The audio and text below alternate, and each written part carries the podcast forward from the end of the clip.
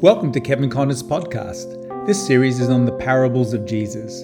A terrific companion to this teaching is Kevin's best selling book, Mystery Parables of the Kingdom, available in paperback, hardcover, and ebook formats from Amazon in your area, or as an immediate PDF download from the shop at kevinconner.org. All right, Matthew chapter 25.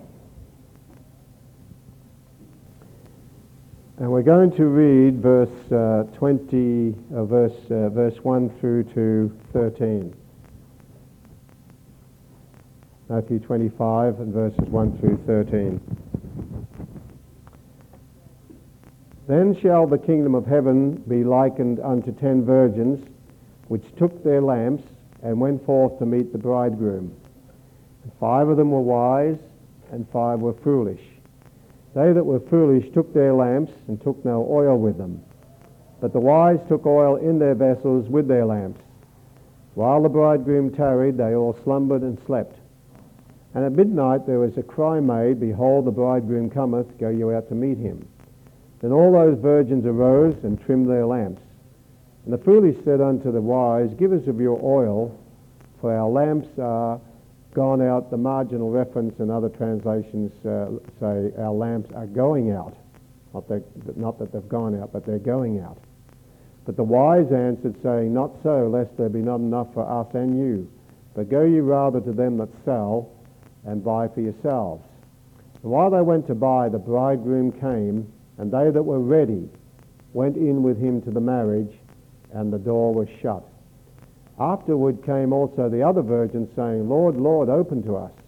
But he answered and said, Verily I say unto you, I know you not. Watch therefore, for you know neither the day nor the hour wherein the Son of Man cometh. Now I want you to turn back to a proverb, and I believe this proverb sort of is the key to this parable, and then I want you to come back to Matthew chapter 24 for uh, lead into this. So let's turn to Proverbs chapter 27 and probably a proverb that uh, maybe a lot of us have read and sort of skipped over and not realized that the New Testament sort of gives a parable to illustrate the proverb. So Proverbs chapter 27 and verse 20. Proverbs 20, uh, I'm sorry, what did I say? As Proverbs 21. Proverbs 21, sorry, Proverbs 21 verse 20. Now listen to what it says here, Proverbs 21 verse 20.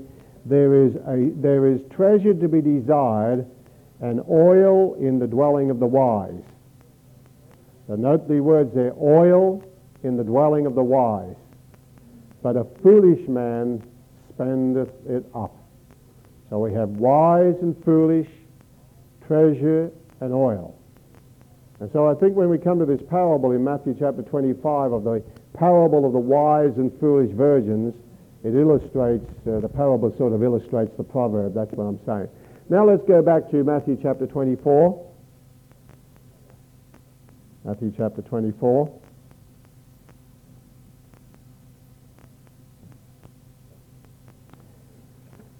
Now, this, uh, tonight, and then for our last week, uh, next, next week, we have uh, our last two parables that we're looking at here from the Gospel of Matthew.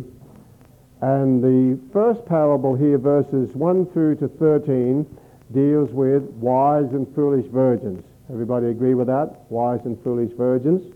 Everybody agree with that? Okay, then when you get to the last parable, verses 14 through to 30, 14 through to 30, what does that parable deal with? Because it ends up in verse like 21 and 23 where it says, Well done, thou good and faithful servant, and well done, thou good and faithful servant. Now connect it with verse 45 of chapter 44. Okay, we'll read verse 44. Just be patient with me as I sort of lay out uh, our context here. So in verse 44, Therefore be you also ready, for in such an hour as ye think not, the Son of Man cometh. Who then is a what? Faithful. Everybody say the word faithful. Who then is a faithful and wise? So, faithful and wise, faithful and wise, faithful and wise servant. So, here's the first things we pick up here that in verse 45, He's talking about faithful. So let's pick it, uh, put it here. So verse 45, talking about a faithful and then uh, wise servant. So faithful and wise. Now, when you get to chapter 25, chapter 25, verses 1 through to 13, be wise and foolish uh, virgins. And then verses 14 through to 30 deal with the faithful and the slothful servants. So these two parables really are an illustration of what Jesus is talking about being wise and faithful, faithful and wise. So the wise and foolish virgins, opposite to wise is foolish, opposite to faithful is slothful. So it, the following chapters, remember there's no chapter divisions when Matthew wrote it. So the following chapter, the last two parables that Jesus gives before his crucifixion are really illustrations of these, uh, these two words. That's the picture that we have here. Everybody see that? Everybody see that? Okay, only half of you answered first time. Everybody saw that. Thank you. All right, now, let's just sort of look at the uh, words we've got here, and there's no way we're going to exhaust this parable. It will exhaust us, but no way we'll exhaust it. Now, those of you who have been following uh, through with me over the last uh, oh, almost two, two uh, terms here on the parables, I think you know by now that we're not just making something out of nothing. And uh, in this parable, as in the next pretty well, Jesus doesn't interpret the parts of the parable, but as I've said before, in contrast to a lot of the uh, expositors who are so fearful of getting into allegorization and uh, making the scripture say anything you want it to say, they are very hesitant about interpreting the parts of the parable. But we've seen, particularly in Matthew 13, that when Jesus gave the parable of the wheat and the tares, the parable of the sower, how he sort of took an extended analogy and looked at all the parts pretty well of the parable and then gave a interpretation of the parts of the parable, so working from uh, part to whole and whole to part.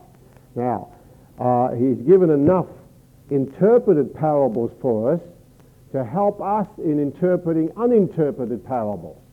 How many understand that? Okay? So that's why I believe we are on safe ground though a lot uh, may be fearful of this. All right, now let's just sort of look at uh, the parts here, and, and, I'm only going to be able to touch on some of the parts here. Okay, we'll focus this. And how many know I'm a fanatic by now? You can put up your hands. How many know that I believe the Bible and that the words aren't there to fill up the book? All right, so this is just right out your Bible, but I want you to hear it, okay? So the kingdom of heaven is like. All right, it resembles, it corresponds to ten virgins. Okay, why ten? Why virgins? And they took their lamps. Okay, took their lamps and they went forth to meet the bridegroom. So have something to do with the second coming here. Five of them were wise and five were foolish. So we have 50-50 here, half and half, or half and half. This is whether you're American or Australian, okay. Now the foolish took their lamps and no oil with them, but the wise took oil in their vessels with their lamps. And then the bridegroom tarried. He didn't come when they expected him to. He didn't come in the secret rapture, as they were being taught by Scofield, who's dead and knows better now. Um, and because the, the Lord didn't come on the time that the prophetic teachers had taught them, uh, they all and this, is all, this one always bothers me. They all slumbered and slept, even the wise. And at midnight, there was a great cry. The great cry went out, The bridegroom cometh, go you out to meet him. So now all the virgins responded to the midnight cry, and they all arose and trimmed their lamps. But foolish said, Our lamps are going out, not gone out as King James on the surface translates it there. The foolish ask of the wise, Give us of your oil. And the wise said, No, not so, lest there be not enough for ourselves. And the wise said, Go and buy oil from those who sell. Go and pay your own price. Price of oil has gone up, naturally and spiritually. So while the foolish went to buy, the bridegroom came. And the wise and those that were ready, or literally the ready ones, went into the marriage, the door was shut. Now, do you think this is going to happen in heaven? That the foolish are going to gradually get on the door of heaven and say, Lord, you've locked the door of heaven on us. Can we get into heaven now? The door was shut. Afterwards, the foolish came and said, Lord, open to us. And he answered, Verily, I know you not. And the whole lesson of the parable, the major lesson of the parable, is found in verse 13. Watch, for you know not the day nor the hour he comes. Now, listen carefully to me, and I'm, I'm not going to be able to exhaust this parable. I'm just going to touch on the briefest spots of it tonight because we need a couple of weeks or at least to do it properly. So I'm just going to give you some seed thoughts. Now, as I've mentioned before, there's no parable, uh, no chapter divisions, pardon me, no chapter divisions in the gospel here. And so when you go back to Matthew chapter 24, we find Jesus is on the Mount of Olives and go, just glance over verse 3. And as he's seating on the, uh, seated on the Mount of Olives, the disciples ask him a threefold question.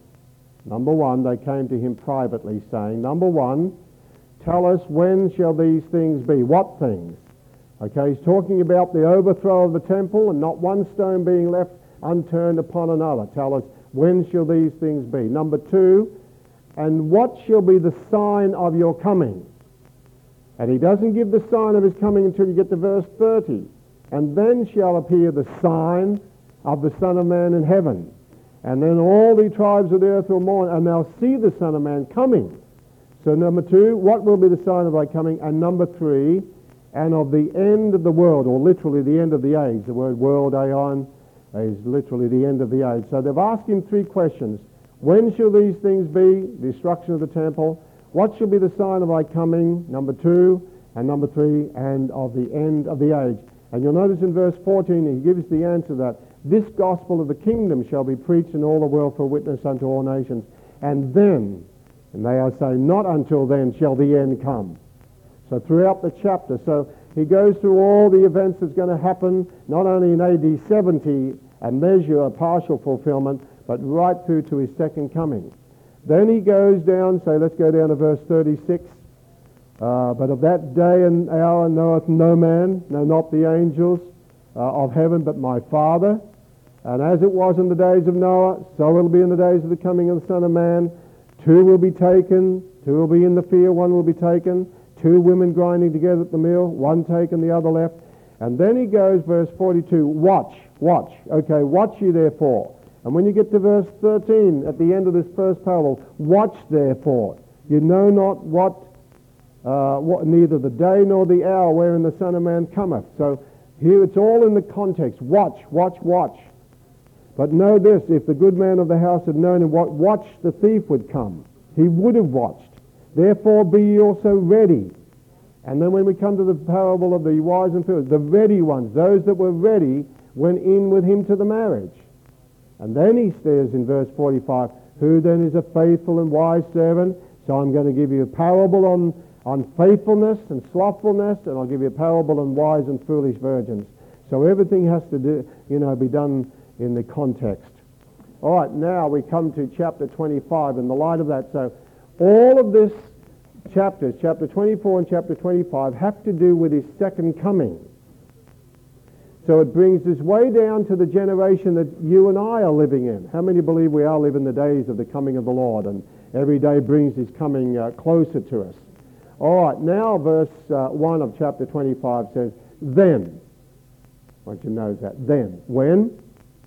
In the days of the coming of the Lord.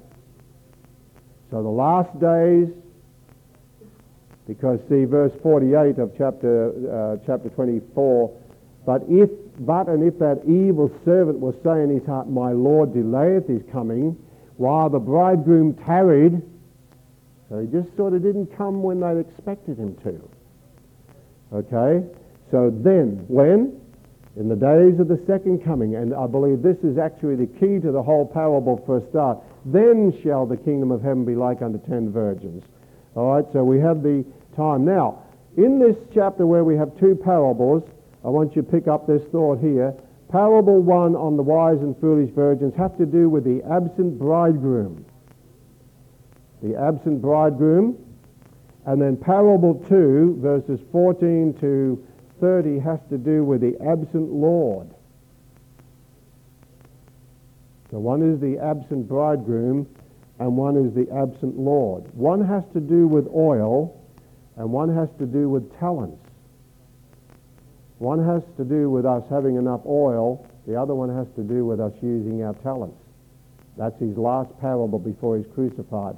I think that's very significant there. All right, so the key is then.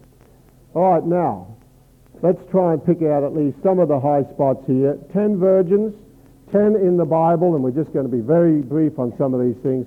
Ten in the Bible is the number of law and order. Not eleven virgins, not nine, but ten.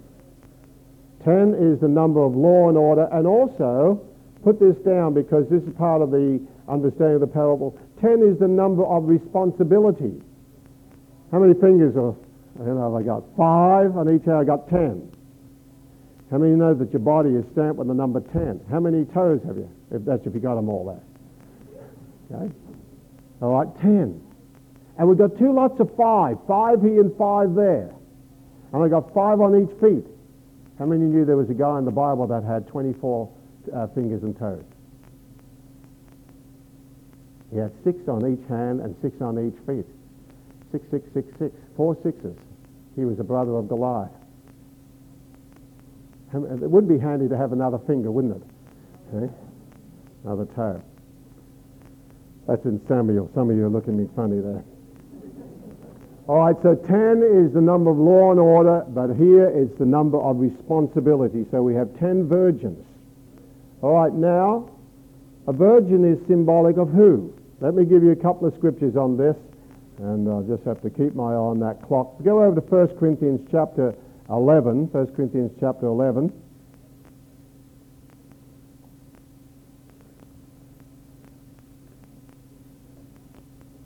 Uh, uh, uh, correction, 2 Corinthians chapter 11. 2 Corinthians chapter 11.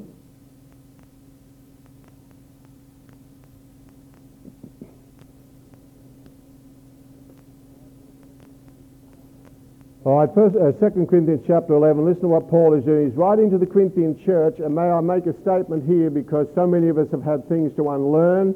Uh, many people who interpret this parable say, well, the five foolish virgins were non-Christians. They were professors, professors. They were not possessors. They were not Christians. Okay, we refute that because all of the virgins, wise and foolish, had lamps. All of the virgins, wise and foolish, were looking for the coming of the Lord. All of them slumbered and slept. All of them woke up at the midnight hour. All of them went out to meet the bridegroom. So do, are sinners doing that? Listen to what Paul says to the Corinthian church, 2 Corinthians 11, 1 to 3. Would to God you could bear with me a little in my folly, and indeed bear with me. For I am jealous over you with godly jealousy, for I have espoused you to one husband that I may present you as a chaste virgin to Christ. But I fear lest by any means, as the serpent beguiled Eve through his subtlety, so your minds should be corrupted from the simplicity that is in Christ. Listen to some of the significance here. So Paul's writing to the Corinthian believers, and he says, I'd like to present you, Corinthian church, you believers, as a chaste virgin to Christ. So Christ is the bridegroom, Christ is the husband, the bridegroom to be, and here the Corinthian church, representing other churches too, is to be presented as, as a virgin church to Christ. And so Paul is saying, look, I'm, I'm desirous, I'd like to present you as a chaste virgin to Christ. Now, he says, uh, I have espoused you. What's espousal mean? It has to do with betrothal, engagement. How many know that we as the church, and when I say we as the church, I'm not just saying Waverley Christian Fellowship, but the church is engaged to be married to Christ. How many believe that? And, and, and this may be a frightening thought, but don't let it frighten you. Only frighten you to Jesus. I believe that uh, the baptism of the Holy Spirit is the reception of the engagement ring to be married to Jesus Christ. Now, I haven't got time to prove that to you, but just put it in your little seed box. See, so the church is engaged, betrothed to be married to Christ. One of the sad things is, and I just have to restrain some things here because of time, But you see, if we are engaged to be married to Christ, what does the Lord think? And what would you think if, uh, you know, those of you uh, who are now married or going to be married and, and you found that your bride-to-be was flirting with every other Tom, Dick and Harry around the place? How would you feel about it? Well, how does the Lord, the bridegroom, feel about many Christians in the church who are flirting with the world?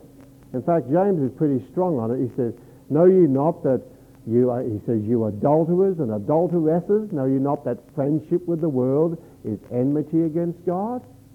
And so when Christians backslide and mess around with the world, they're flirting with other lovers and yet they're engaged to be married to Jesus Christ. And I know it raises all questions like this, and uh, I think the church as a whole needs some shake-up on this because does the Bible really teach that every Christian is going to be in the bride of Christ, regardless? I, uh, being in India again uh, this year, I picked up some more newspapers, which I had many years ago, and in the uh, newspapers there, they had in the column, brides wanted. And uh, these bridegrooms, they spelled out the qualifications for their bride. Not too fat, not too thin, must speak English, must uh, have some education, must be a good cook. And they spelled all these qualifications out the bride. And if you do not qualify, please do not apply. How many know that Jesus has a newspaper here and he's put some qualifications down for his bride? Have you ever checked the qualifications of being in the bride of Christ? Or do we just have a mentality that's been foisted on the church? Oh, well, once you get saved, everybody's in the bride of Christ. Hallelujah. It doesn't matter if you live in grace or disgrace. In fact, uh, when I was younger, I talked to uh, a, a, fellow minister who's dead and knows better now. And uh, he said to me, he said, you know, the Lord will come any moment, and it doesn't matter what state a Christian is, he's going to go up in the rapture. I said, you mean even if they're backslidden or they're living in sin or out in a theater, a disco somewhere? He said, yeah. He said, I believe that even if they're in a disco or in a theater there watching a bad movie uh, and the rapture comes on, they'll just disappear right out. I said, you mean the Lord's just going to come, come and say, excuse me, when this movie is over, the rapture's on?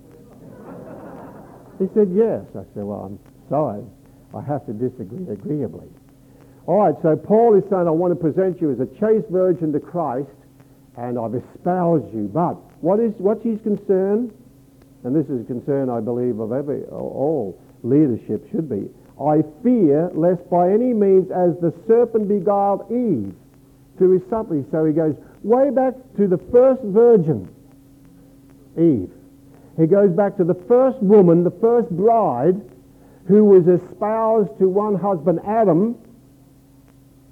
And he says, I am frightened. I am fearful that how how the serpent beguiled Eve, that first virgin, that first bride, that first woman, who was espoused to the first man, Adam, the first bridegroom, I'm fearful that as she was deceived through her mind, because sin entered through the mind, that you as a virgin church will be deceived by Satan. Go over to Revelation chapter 14. Revelation 14.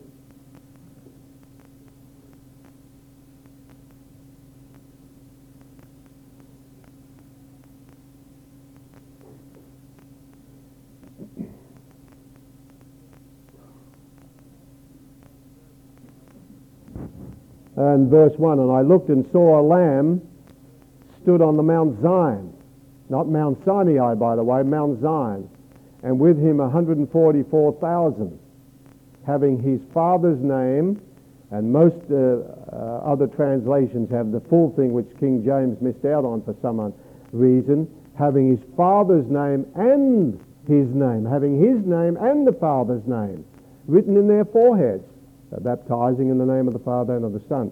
Very significant language here.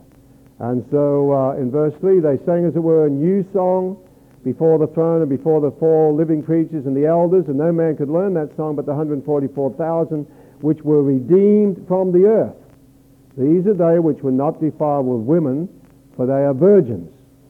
These are they which follow the Lamb whithersoever he goeth. These were redeemed not only from the earth, but redeemed from among men, being the first fruits unto God and to the Lamb, and in their mouth was found no guile, for they are without fault before the throne of God. And then, of course, we're all familiar with Ephesians chapter 5, verse 23 to 32, where Paul presents the great mystery of Christ and the church. All right, so briefly, all I can say here is that uh, the, uh, a virgin is symbolic of a pure, clean Christian. Okay, one who is engaged to be married to the Lord Jesus Christ. A pure, clean virgin, a pure, and I'm not talking about uh, physical uh, now here, not uh, you know denigrating the marriage state, but I'm talking about a believer who keeps himself pure for the Lord and is not defiled by the harlot churches of this world system. A virgin is not referring to a sinner or a false professor or unbeliever. It's referring to a believer. Okay, that's all I can say on that part for the moment. Okay, they, they took their lamps, and I'd like to give you a couple of scriptures on this, and I'll just have to try and condense somehow. Okay, so they took their lamps. Put down uh, Proverbs 20 and verse 27. You needn't turn to it. Proverbs 20 and 27. This word lamp is used in uh, several ways. I'll give you the three ways, but I'll give you what I believe is the uh, understanding here.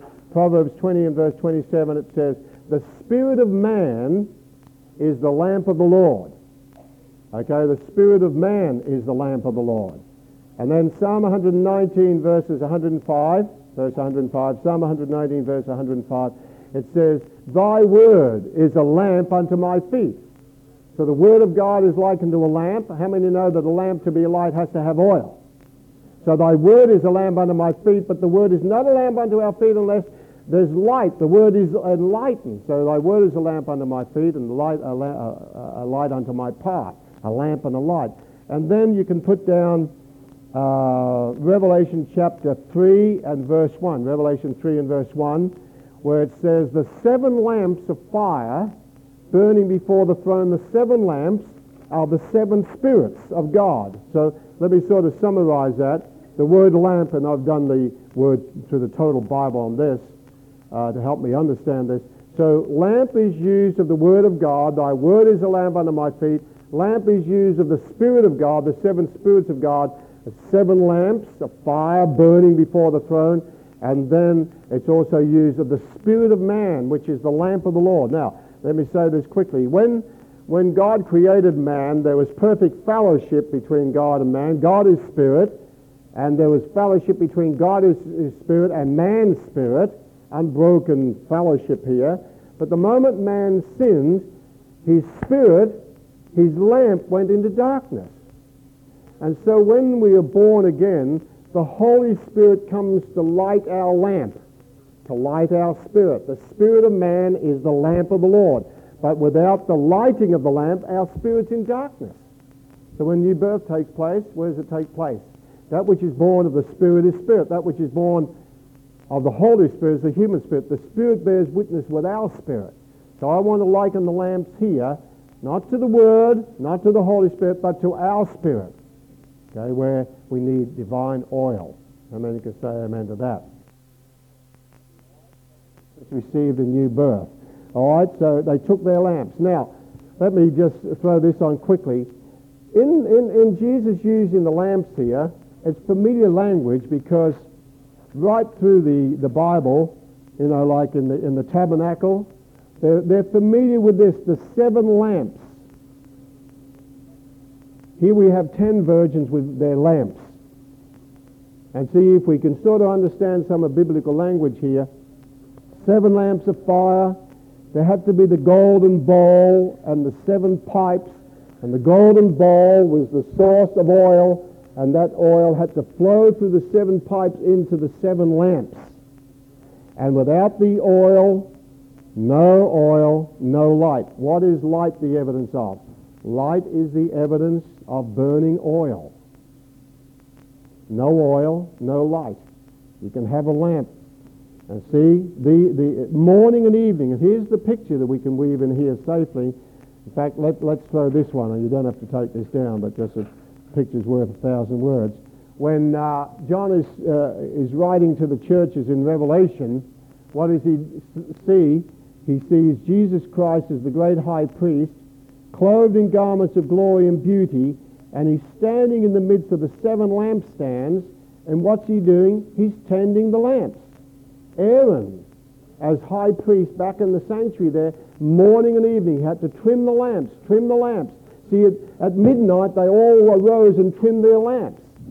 So morning and evening, the high priest would have to trim the lamps, take away the ashes, the burnt out parts of our past experience that make us smoke, and you're not meant to smoke.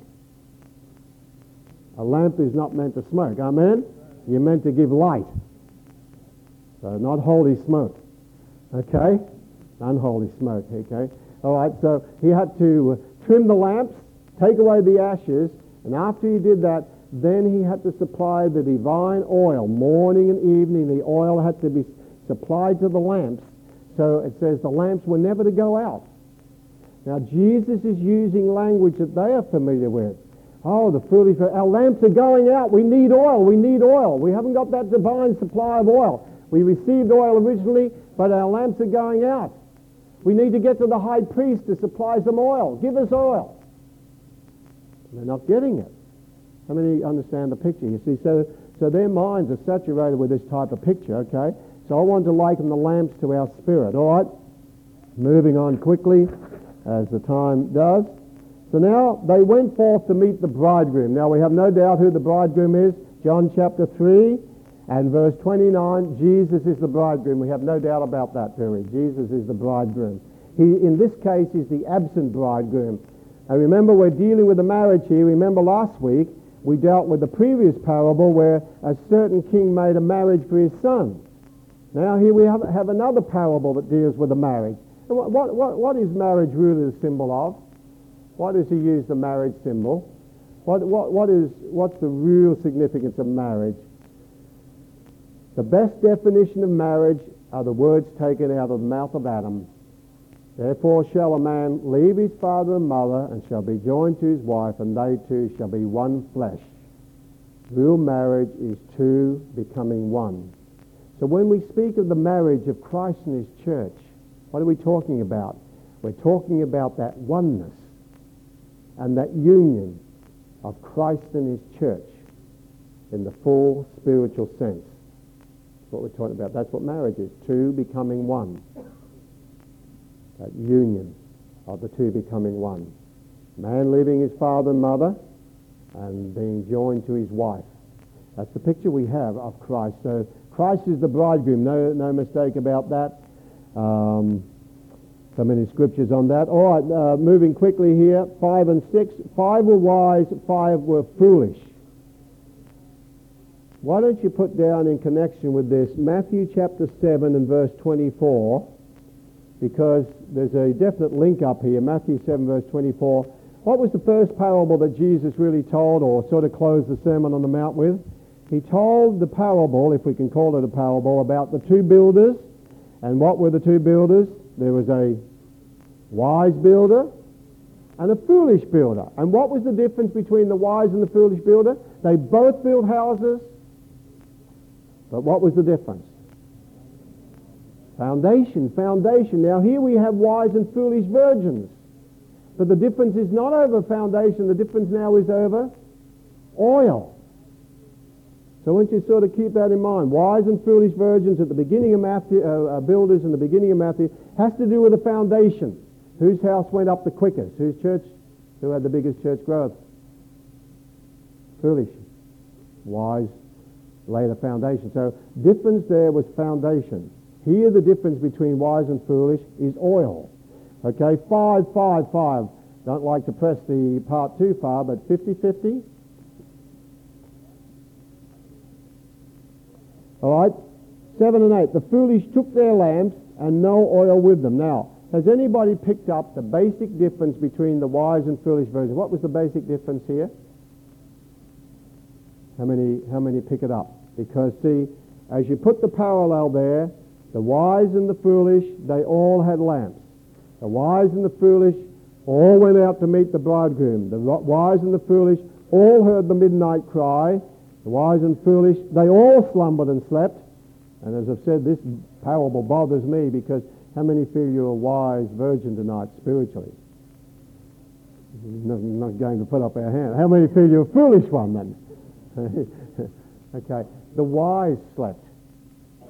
If it had have just said the foolish, say, well, the foolish are asleep, the wise are awake. But this bothered me because I think, well, Lord, I hope I'm a little bit wise, but am I asleep? And how many know that there's a spirit of lethargy, a spirit of sleep and sluggishness that's upon the church today?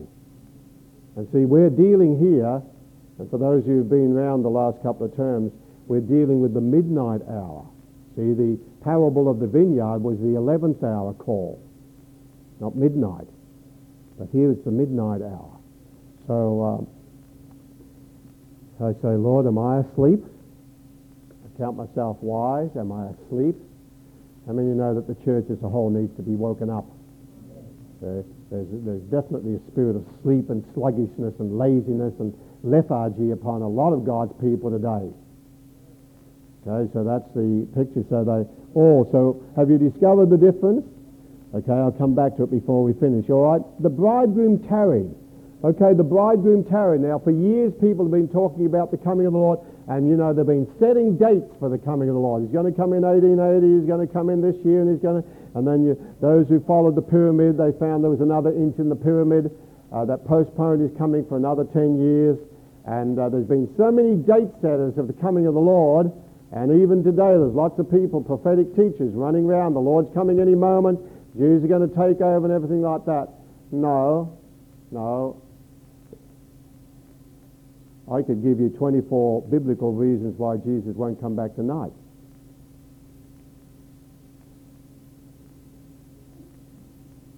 I'll see you on the weekend. Okay? Now I know people get upset with me because I used to get upset when I heard that statement years ago, many years ago, and say, "Oh, Kevin, you're putting off the coming of the Lord." Little pipsqueak me. No, and I have to disagree with some of the prophetic teachers who say, look, if the church will hurry up and get the job done, Jesus will be back any time. And he would have been back years ago if the church had have done its job. No, no, no, no, no, no. How many know that God has a plan and that when Jesus came the first time, he came right on time? Nobody could hasten his coming and nobody could postpone it. He came right on time the first time and he's going to come right on time the second time. No one's going to hasten his coming and say, oh, let's hasten back the coming of the king. No, no, no, no, no, we won't. Okay? So we're not going to hasten his coming and we're not going to postpone it. And little pipsqueak Kevin John Conner, well, you're putting off his coming. Me? All Jesus would have to do is sneeze and I'd drop dead. Okay? So I'm not putting off his coming.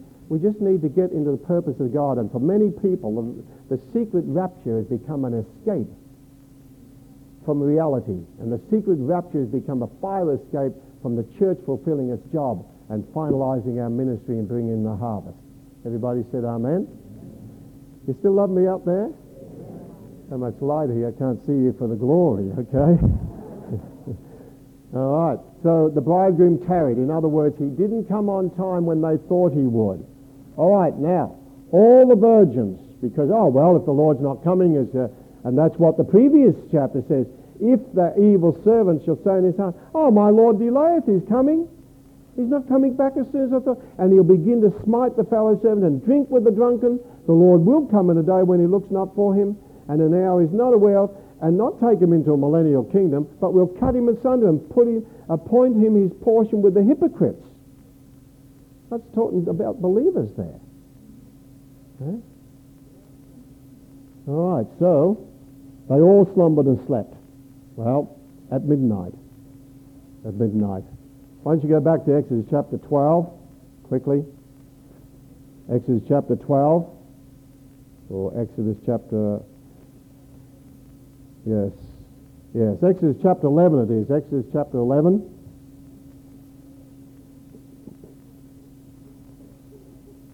and this is the first mention of midnight in the Bible and the first mention of a great cry I want you to listen to its significance here Exodus chapter 11 and uh, verse 4. This concerns the Passover lamb. And listen to what Jesus said, or the Lord said here. And this is the first mention of midnight, specifically in first mention of a great cry. I want you to know what it's, what it's about here. So verse 4, Exodus 11, And Moses said, Thus saith the Lord, About midnight will I go out into the midst of Egypt, and all the firstborn in the land of Egypt shall die, from the firstborn of Pharaoh that sits upon the throne, even unto the firstborn of the maidservant that is behind the mill, and all the firstborn of beasts. And there shall be a great cry throughout all the land of Egypt, such as there was none like it, nor shall there be any more like it. So think of it, the midnight hour, which is a theme that runs through the Bible. So back here at the midnight hour, the angel passes through the land and there was a great cry. And the great cry here was because every house that didn't have the blood on the door, and the door was shut, uh, and, and, there's a, a blood sprinkled door here. The midnight great cry.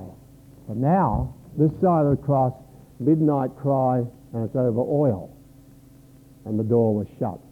So this, this theme of midnight just, just goes through the Bible, the midnight. And uh, it's significant that uh, the scientists have moved the clock in the last several years, uh, a great world clock they have, onto the midnight hour and say the world is now in the midnight hour. The, the, the unbelievers are doing that. And if they recognize that the world is at the midnight hour, what about us as believers? How many believe there's a midnight hour on us?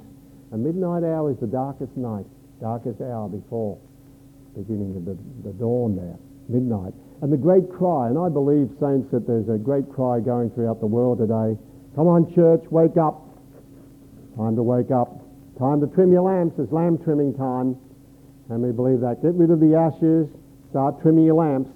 So a great cry and a great uh, trimming of the lamps today. And I believe the reason, one of the reasons that millions of believers have been receiving the baptism of the Holy Spirit in the, what we call the charismatic world and Pentecostal world is because they've been hearing the midnight cry. Get some oil in your lamp. Jesus is coming. I believe that's all part of this parable in the end of the age. All right, so all the virgins arose, trimmed their lamps, and then the foolish came to the wise. Let me sort of put it in a question form. There are many, many churches today that do not accept the baptism of Holy Spirit. Do you think, I make it as a question, not as a statement, might be better. Do you think that uh, when uh, this thing increases here, that many Christians are going to come to Spirit-filled Christians and say, hey, give us of your oil. Lay hands on me for the baptism. I believe now. I'll speak in tongues. I'll turn cartwheels. I'll do anything. Uh, I didn't believe it now, but Jesus is coming, and look what's happening in the world with these other parables. Uh, give us of your oil. Lay hands on me. Pray for me. Give me the baptisms. Do anything. How many know you've just got enough oil to carry you through? I've just got enough oil to carry me through. Okay? And says, Go to those that buy. You go and pay your own price. And one of the tragedies about this is there's no record that they got the oil. The thing. All right, what was the major difference? If you read the scripture properly, you'll find both of them had lamps, but do you know what the wise had? That was, di- and this was the basic difference. The wise took a oil in their vessels with their lamps. The wise had an extra vessel. That was the difference. There is treasure to be desired and oil in the dwelling of the wise, but the foolish spendeth it up. The foolish spent theirs up. They didn't have that extra vessel of oil. Now, I don't think we need to, uh, well, uh, you know, be uh, disagreeing over the oil. How many know that oil in the Scripture is always symbolic of the Holy Spirit? Okay. And so the tremendous need of being filled and remaining filled with the Holy Spirit. Let me finish on this. Our time is up for this tonight, that's for sure. Just sort of use that picture. That morning and evening, the high priest had to trim the lamps and take away the ashes and supply oil, supply oil. And I believe that's just a beautiful picture of what we have here, that the Lord's word to us, okay, trim your lamps, keep filled with the Holy Spirit, keep filled with the divine oil so that uh, we'll be ready for when Jesus comes and go into the marriage. That's all we have time for tonight, Saints. I hope you've enjoyed the little bit we've been able to do it. Everybody said Amen. Let's all stand and close with a word of prayer. Father, we just uh, pray that you'll help us so much in your word, Lord Jesus. You packed up uh, so many things, so mu- much truth in just a few words that take us an hour to even try and explain. But Lord, help us to get the main point that we need to be ready for when Jesus comes. And Lord, we pray that we'll not be amongst the foolish virgin class and be shut out, but we'll be wise. So Lord, we'll have that extra vessel. Help us to trim our lamps, Lord, and keep our lamps filled with the, the, the, the divine oil, the oil of the Holy Spirit. We pray that you'll just take this word tonight and apply it to each of our hearts according to our need. And may it fall upon good ground of our heart and bring forth fruit unto eternal life. We ask it in the precious name of the Lord Jesus Christ. And all God's people said, Amen. God bless you. See you on the weekend. Be sure to visit kevinconner.org for more information about Kevin, his books, and his ministry.